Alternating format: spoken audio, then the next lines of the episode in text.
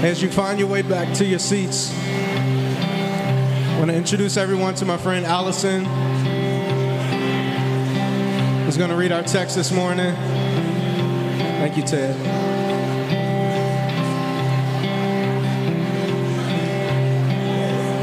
Good morning. I'm bringing the teaching text today from 1 Timothy, verses 12 through 19.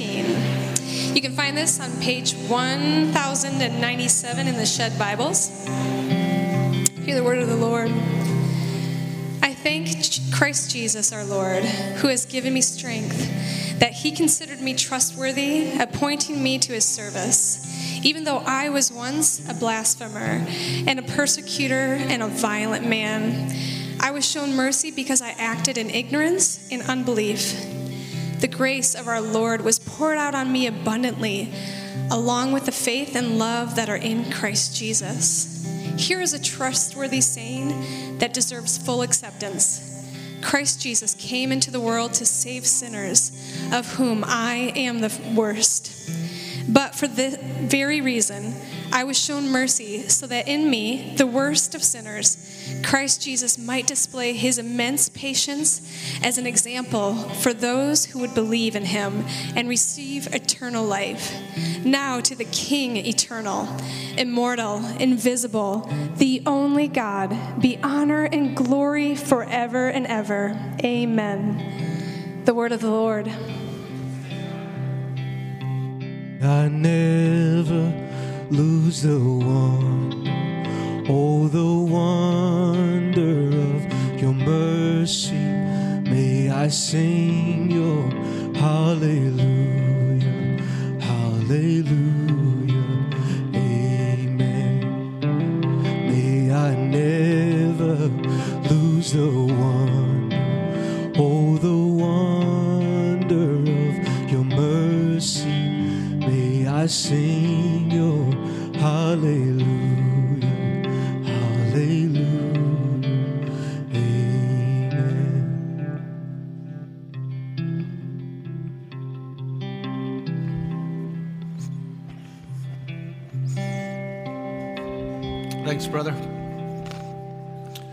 Friends, the Lord be with you.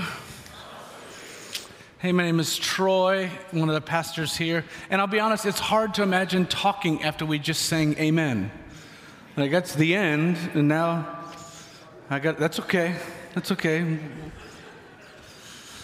We'll talk later. Um, Hey, we're at week two of this new series focused on 1 Timothy. Welcome. If you weren't able to be with us last week when we kicked this off, please go back, check out that teaching. Tim Nelson did a fabulous job of setting up and framing for us this ancient letter. He gave lots of really helpful context, the sort of who, what, where kinds of details that help us wrap our heads and hearts a little bit better around this text. It was so helpful. I'm not going to repeat those things because I would do a B minus job of what his A plus effort were. So please check that out. Um, and Tim also he highlighted for us a couple of questions key questions that I, I, think, even without us agreeing as a teaching team, I think Tim highlighted questions that we should be answering every Sunday. And one of those questions, the primary one that I'm going to aim towards today, is this question What kind of church are we going to be? And I think this is a question that isn't just important for our little local community. I think all the scattered bodies of Christ around the world should be asking this question spiritually curious and skeptical people alike are probably waiting and wondering how are we going to answer this question? What kind of church are we going to be? So uh, that's what I'm going to try to aim at today. Thanks, Tim, for teeing us up with that. Um, we're going to get right into this letter, okay? Um, 1 Timothy There's a little bit of debate around this, but we're going to say Paul wrote it. The Apostle Paul wrote this letter, all right? And he wrote this. Apostle Paul was one of these people, a key figure in the early development of Christianity. He wrote a lot of letters. In fact, the second half of the New Testament populated almost entirely by letters that Paul wrote. Um, I found a while ago what I think is a helpful sort of general outline for Paul's letters. There's a lot of consistency in what Paul did and wrote. And so found this outline, and it may be helpful for you as we think about, as you read from letter to letter, this might be a good outline. So uh, begins to, so Paul basically begins all of his letters with grace, some sort of greeting that is from Paul, but also from the Lord. In this letter, it's grace and mercy and peace together. Okay? And then Paul moves into the section, like the I thank God for you sections. Um, and what happens here is Paul is basically saying um, there's this, this sense of both gratitude and relationship that undergirds all of the letters that Paul writes. And then Paul encourages all the readers to hold fast to the gospel. Paul is aware that, that, there are threats to being a faithful disciple. And Paul wants to highlight those, and he's trying to encourage the readers not to waver. And then we come to this section. For the love of everything holy, stop being stupid. and this is the spot in the. it's awesome, isn't it? We get a glimpse that Paul gets worked up. Stuff is going down, and Paul's worked up. And he's trying to say to these people, quit it. Quit it already. He uses this flowery language. It gets kind of dramatic. You'll get a glimpse of this in a couple of minutes. And then finally, the letters close with something like, Hey, Timothy says hi. And what this does is it reminds us of the relationality of the faith. It reminds these letters that are sent to all these scattered churches across the then known world that you're not alone that there are other faithful disciples, other people pursuing Jesus who are in this with you. Um, I think this is a helpful way of understanding Paul's approach to letter writing. I hope that that orientation for you is helpful. Today, where we find ourselves is primarily between beats two and three. That's kind of where we're at in the letters so far. We're still really early in it. We dip a little bit into four already just to get you excited. But primarily, that's where we're going to be. Okay, uh, let's get into this. I'm going to approach today's teaching a little bit differently than what I normally do. I'm going to, I'm going to basically go verse by verse for all of the text, the rest of chapter one. It's, uh, almost like a tiny little Bible study. There were so many things here, I couldn't narrow down one thing. So I'm going to give you like 17 little tiny sermons. Um, that's what's going to happen in the next couple minutes. Um, and so, if you want a Bible, we're going to we're going to spend a lot of time like in the specifics. So, either on your mobile device, on an actual. These are called books. If you want a physical form, we're going to do a little bit around this. Okay, let's get right into this. Um, verse 12 is where we're picking up today. 1 Timothy, verse 12. It starts this way Thanksgiving. If you remember the orientation I just gave you, that's a common starting place for Paul. Thanksgiving common spirit of gratitude. That will extend a lot through the rest of what we're reading. And then Paul, um, he starts to, he begins naming his loyalty to Jesus.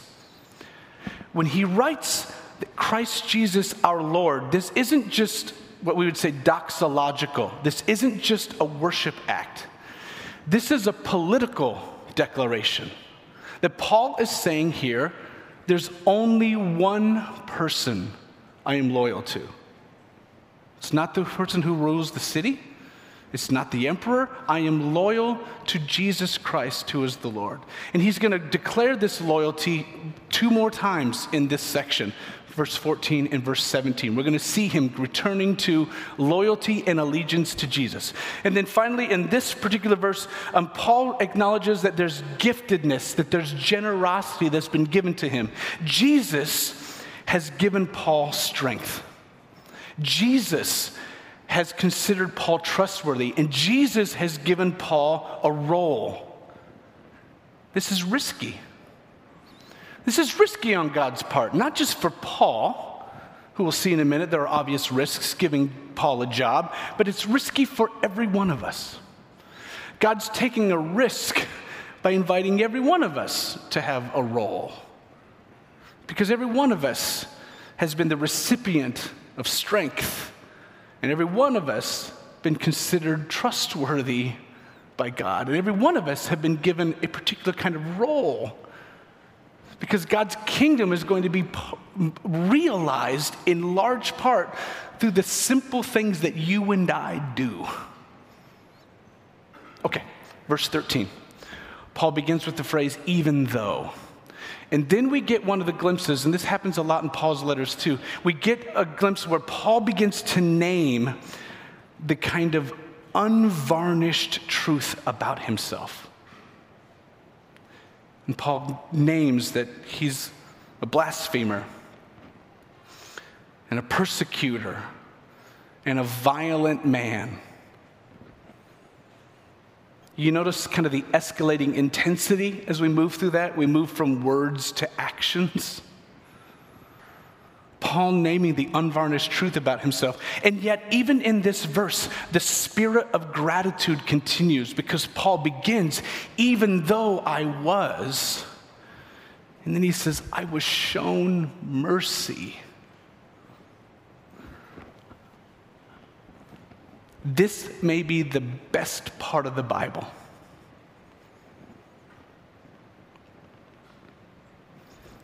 Even though I was fill in the blank,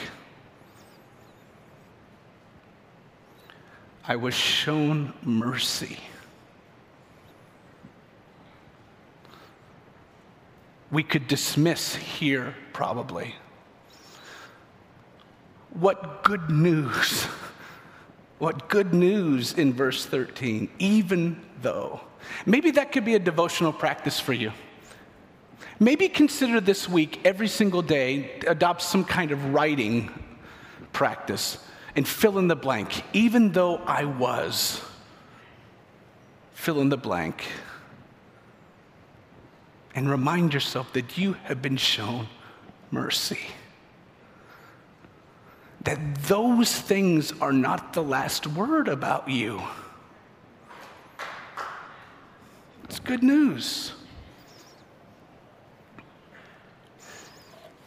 Okay, and then we come to what may be like a potentially puzzling phrase when Paul says, um, because I was, I was in ignorance and unbelief. I acted in ignorance and unbelief. I don't think Paul is trying to let himself off the hook here. I, in fact, I read this and I hear an echo of Jesus. In Luke chapter 23, um, the, it describes how Jesus has been led to the place called the skull, and there are two criminals with him. And Jesus and these two criminals are crucified together, and then Jesus speaks from the cross these unthinkable words Father, forgive them, for they don't know what they're doing. They don't know. You might say they are acting in ignorance and unbelief. I think what's being communicated to us in this little phrase in 1 Timothy and in that spot in Luke 23 is it's a reminder of the mind boggling forgiveness that comes from Jesus. Forgiveness that is given in really, really unlikely circumstances. Forgiveness is given from the cross, for goodness sake.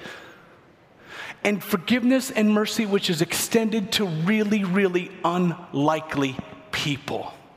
I think that's what is where our attention is being drawn to here. It's a whole different sermon. Let's keep going. Verse 14. Are you keeping up? All right?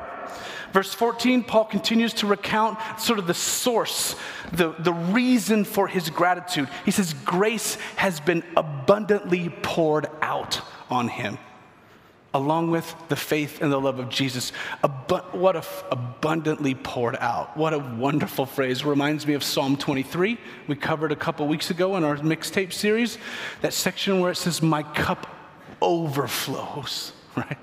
There's this abundance which is offered to Paul from Jesus. I think it's interesting uh, in this text how Paul talks in triads. At the very beginning, Paul combines grace and mercy and peace together.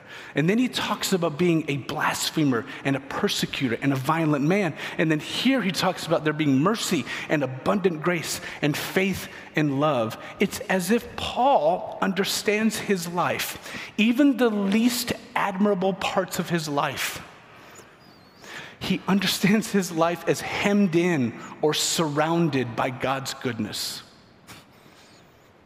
that for Paul, his life is framed by more than just the bad things that he's done.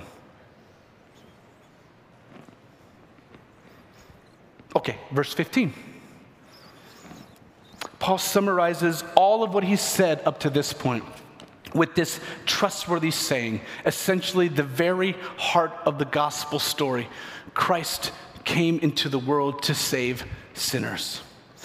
And I think, again, Paul is trying to emphasize for us here, in case we have missed it, where our attention should be drawn. Our attention is supposed to be drawn to Jesus as the Savior, not Paul, the chief of sinners. The subject of these lines, the subject of this section of the letter, is not the person who wrote it.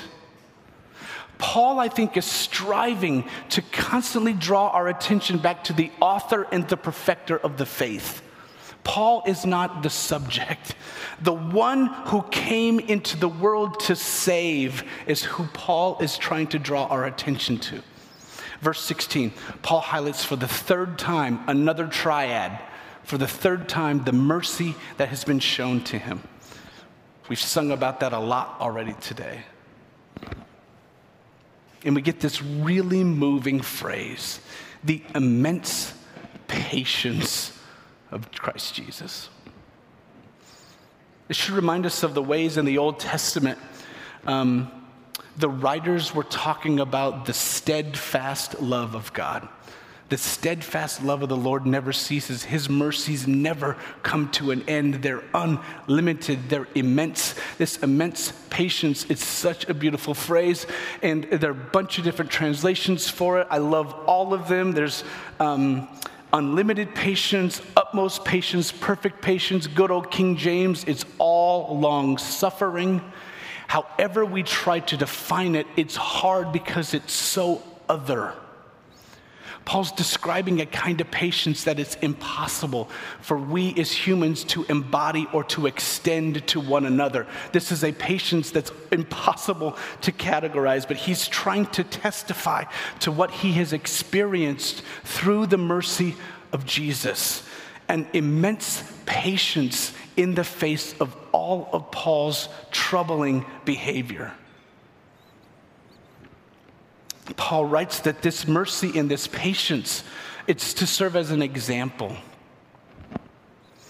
Because if God can mercifully and patiently transform Paul from this bitter opponent of the way into a trusted apostle and evangelist, if God can do that, then, in the words of N.T. Wright, there is nobody out there. No heart so hard, no anger that is so bitter that it remains outside the reach of God's patient mercy. Thanks be to God. And this remarkable truth, it causes Paul to break out into this hymn of praise. Tim last week briefly uh, gave us a glimpse here of verse 17. Um, we find this spirit of gratitude, which has been consistent through all these verses, leading Paul to a kind of outburst.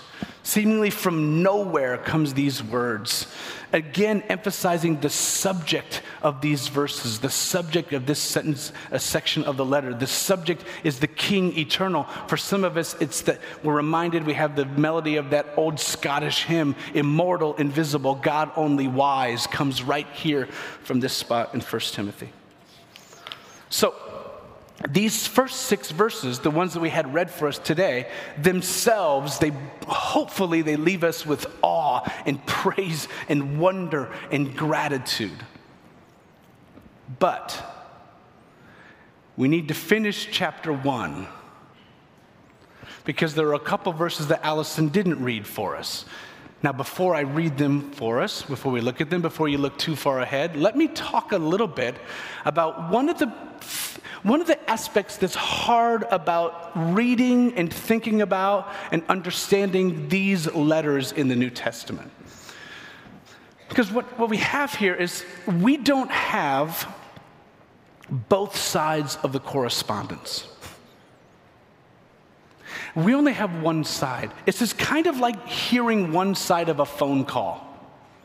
Have you experienced that? You know there's more going on here, but I only know one side of the conversation. I can't get the whole scope. Or maybe it's like this Have you ever walked into a room and you realized when you walked in something heated was going on? Do you know what I'm talking about? Something is going down and you realize you walked into it. But at this point, there's only one person talking right? This person is kind of animated actions, and maybe the volume is turned up. The atmosphere is certainly charged. You know something's happening. But at this point, it's just one person's narrative, it's one person's voice. And these letters are kind of like that for us. We only get the one voice. We know in these letters that Paul is responding to something and to someone specifically, but we don't get that side. We don't know that other side's questions. We don't know that other side's interpretations. We don't know that other side's narration. And that can be hard for us, and it can sometimes be confusing when we come across some things that are heated when we come across some things that might feel dramatic, when we come across some things that feel a little like, I don't know what to do with that, I wish I had the other side. Hold on to that because we're going to enter into territory where we may feel like we don't entirely know what's going on. Excited? Great. Verse 18 Paul begins and he addresses Timothy as his son. And the reason why I think this is important is because we need to remember that Paul and Timothy, this is not just some sort of transactional agreement. Paul and Timothy are in like a mentor mentee relationship, but Paul is invested in Timothy. He is, there's intimate language here. Paul wants to see Timothy thrive and to flourish in this Ephesian church and in his, his uh, calling to lead them. And then Paul talks about this command that Timothy has been given. This brings it back to last week. Go back there and look at that, verses 3 through 11. Timothy is given a command. The command is that other people, certain people, should no longer teach false doctrine.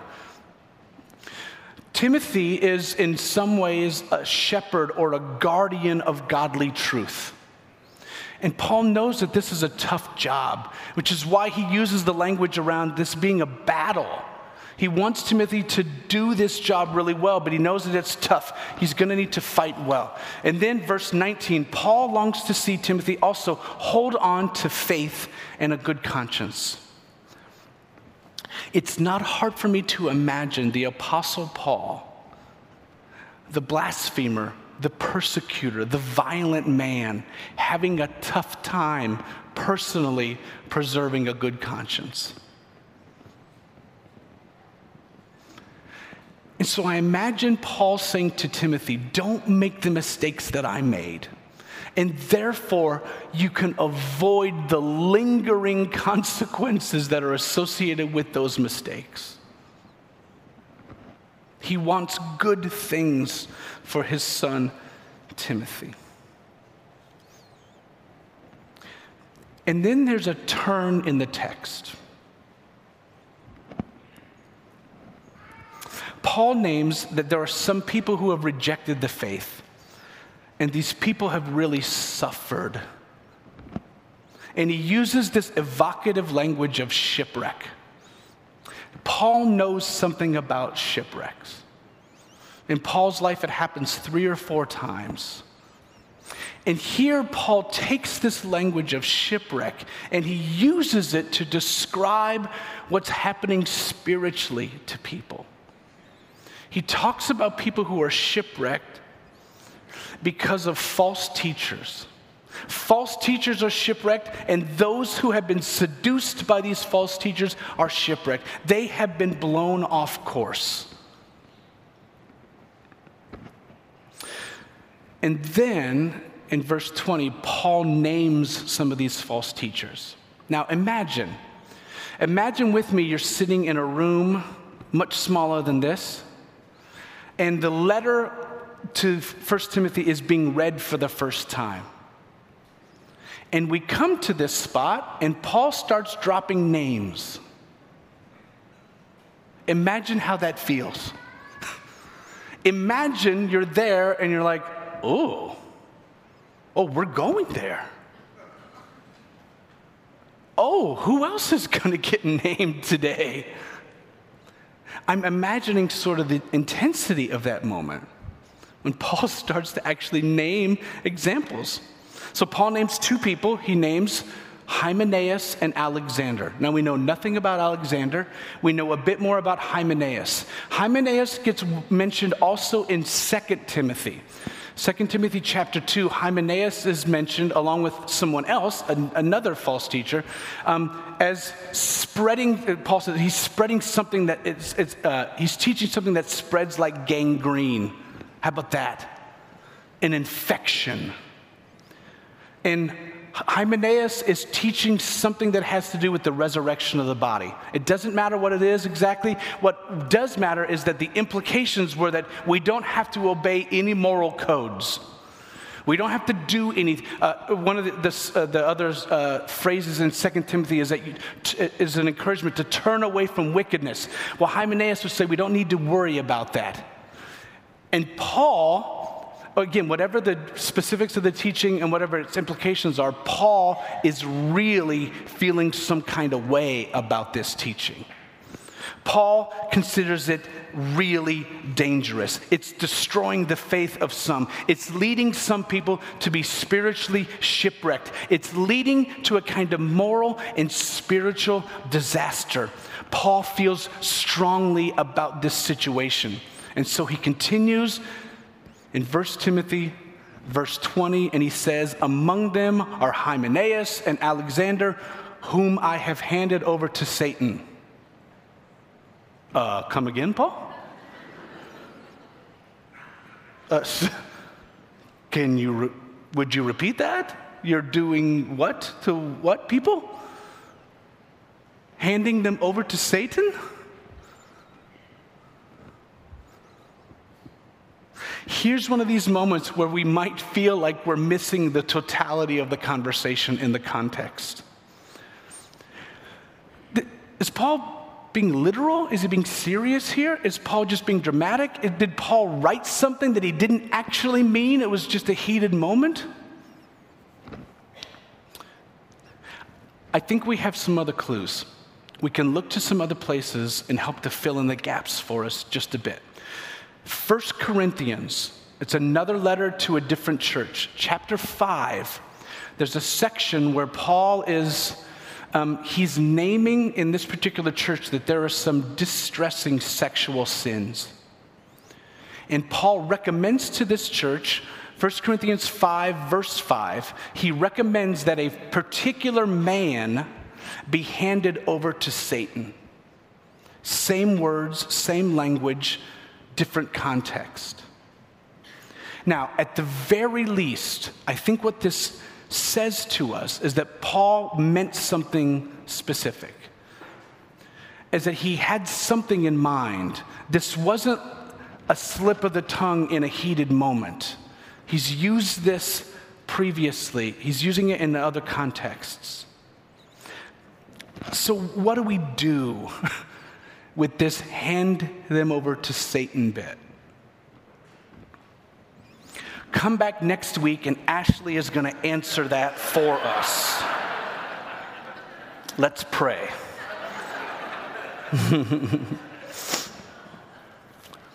okay, in both 1 Corinthians and in 1 Timothy, when we see this phrase, hand over to Satan, there's something that comes after it, which I think gives us a clue about what we might do with it. In 1 Corinthians, it says this Paul encourages the Corinthian church hand this man over to Satan so that, that the, for the destruction, next slide there, hand him over for the destruction of the sinful nature, so that his spirit may be saved on the day of the Lord. In 1 Timothy, Paul says that he hands over Hymenaeus and Alexander so that they would be taught not to blaspheme. So, what we get here, we get a sense that for Paul, this is not a power play. This is not just simply a punishment. That Paul has a remedial purpose in mind there's a remedy. He has a goal. He has an aspiration for healing to take place. That Paul imagines restoration, healing. Now, I know this still sounds so dramatic, so intense, so over the top. But Paul knows all about dramatic, intense, and over the top. Paul knows what a dramatic, intense, over the top experience can do to turn your life around. Paul's own experience on the way to Damascus was dramatic and over the top and intense. And the result of that was Paul's radical turning in another direction.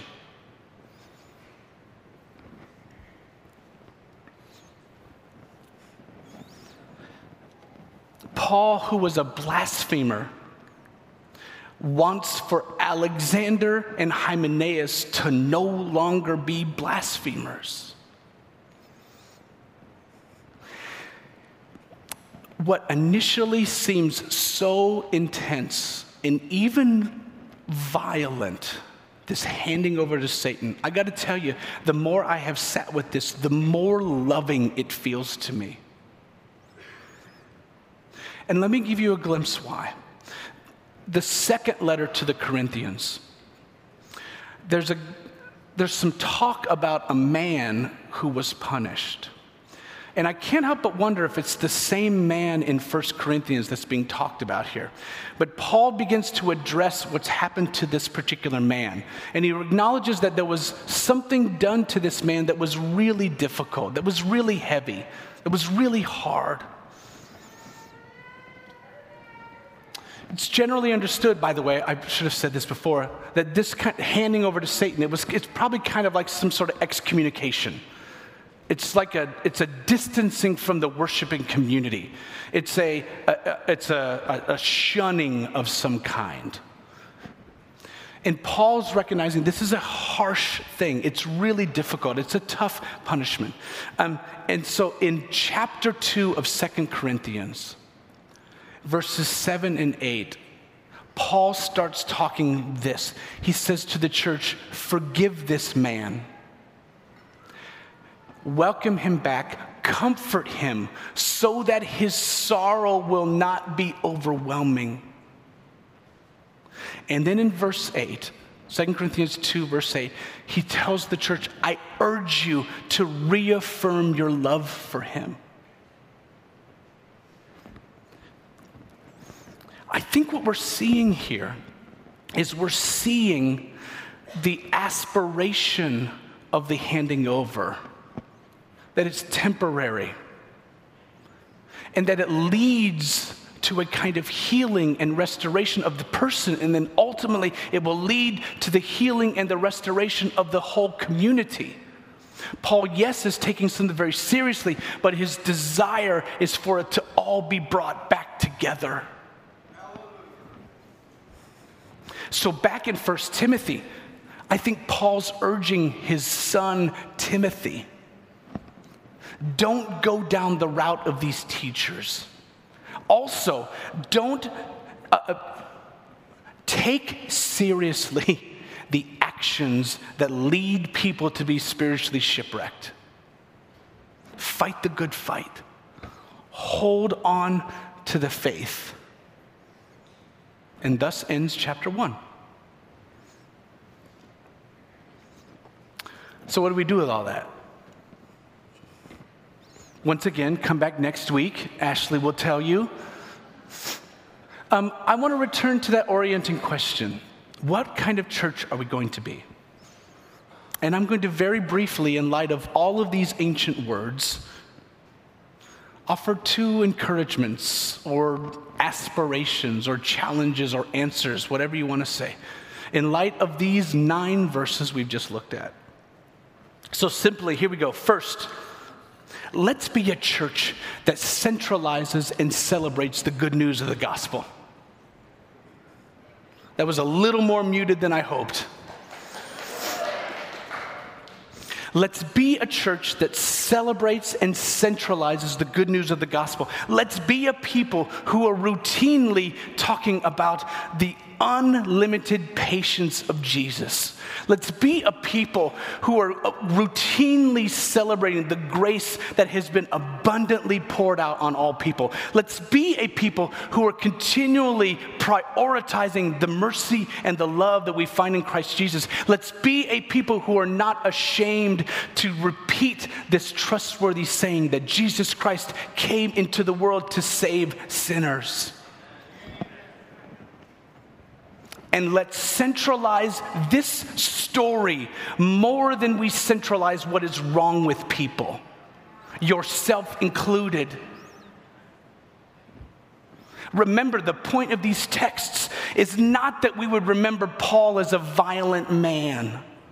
That's not the point of the text. We aren't intended to walk away from these verses thinking more about Paul, the worst of all the sinners.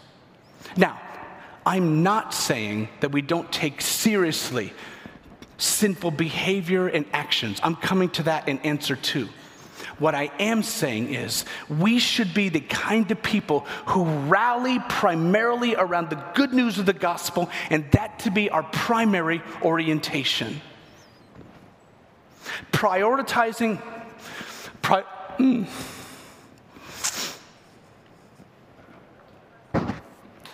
prioritizing the categories of wrongdoing among us.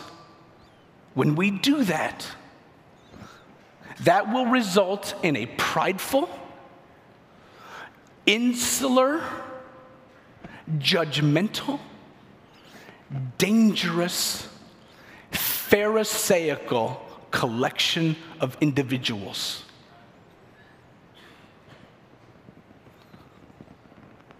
But when we centralize and we celebrate the good news of the gospel, that results in a Jesus people who erupt in praise.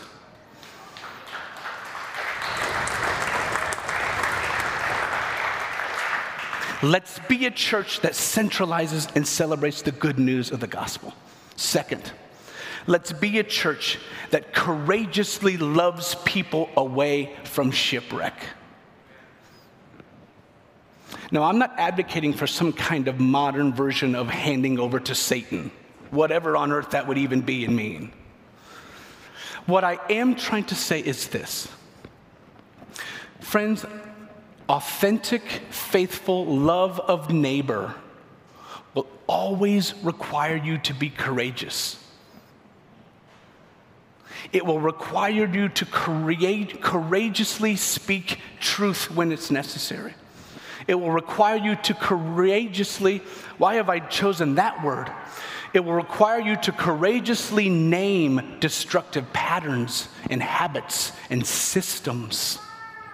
It will require you to courageously, it will require you with courage to name,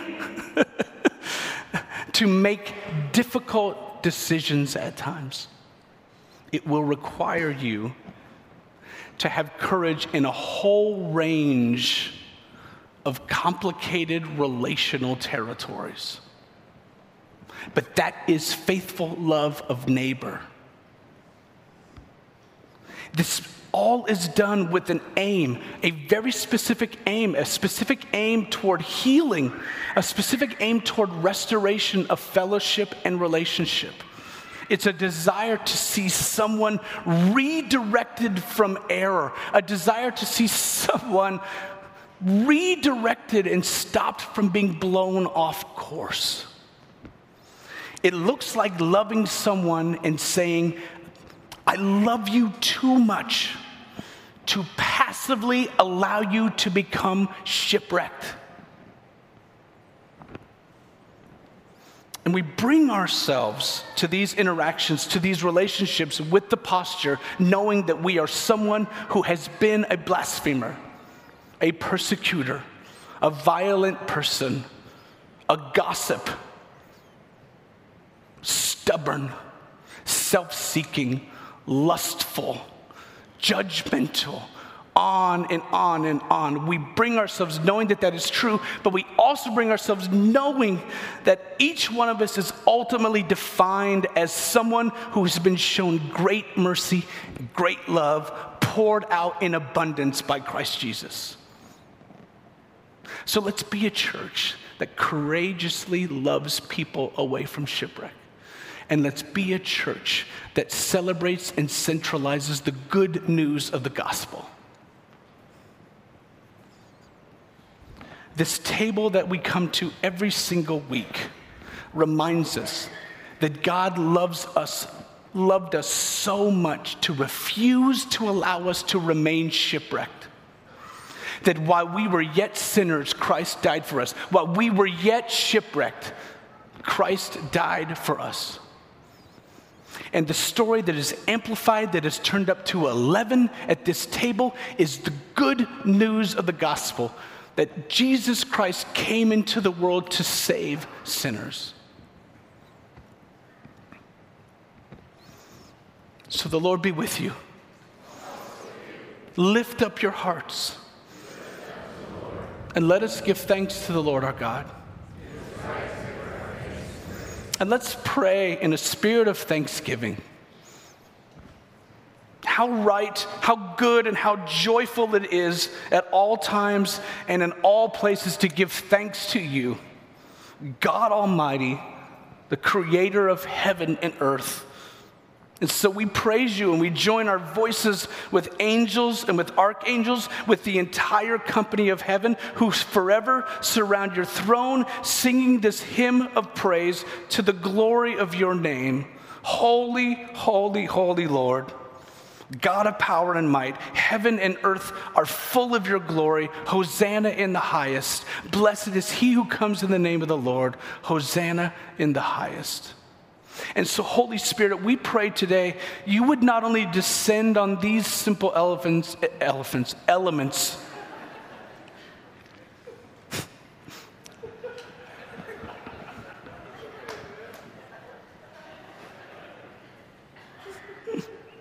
Should I start entirely over again? the beginning of the service? Holy Spirit, would you not only descend on these simple elements, and make of them for us spiritual food that would sustain. But would you descend on our hearts? And those places among us that are facing with a kind of clarity the ways that we have been that are facing with clarity the difficulty of embracing and accepting a grace that has been abundantly poured out. The hearts in this room that are longing to be rescued from shipwreck. Those in this room who need to be saved from judgmental spirit and from constantly prioritizing what people are like based on the bad that they do. And for all the range in between, God, on these hearts, would you descend today, Spirit, and would you soften and would you open up space? And would you speak and would you shape and would you lead us? As you shine into our darkness, also be the light unto our path. Feed us, Spirit, and give us courage to follow. And amen. So Jesus tells this story that on the night that he was betrayed, remember, Jesus is sitting at a table of betrayers, people who will run away, deny that they know him, who will flee when their lives are potentially at stake. Jesus shares this table with them. And he breaks the bread. And he says, This is my body, given for all you who are shipwrecked. Take and eat. In a similar way, he took a cup and he blessed it and he gave it to them and he said, Take, drink, be thirsty no more. And whenever we take this into our bodies, that we tell the story again, this beautiful good news that while we were yet sinners, Christ died for us. And we do our best to summarize this wonderful story with these winsome, brief phrases that have been handed down to us from previous disciples, previous people who sought to be faithful. And so we say them together Christ has died, Christ is risen, and Christ will come again. So I invite you to come and taste and see that the Lord is good tables around the room here. If it would be helpful to be prayed for, there'll be a couple of us willing to pray over in this back corner for you. You can light candles here as physical symbols of your prayer. You can write prayers, put them in the prayer wall. Know that our staff this next week will be praying for you. Let's linger for a couple of minutes in this great mercy of God. Let's re centralize this great story as we take it into our bodies. So come, take and eat.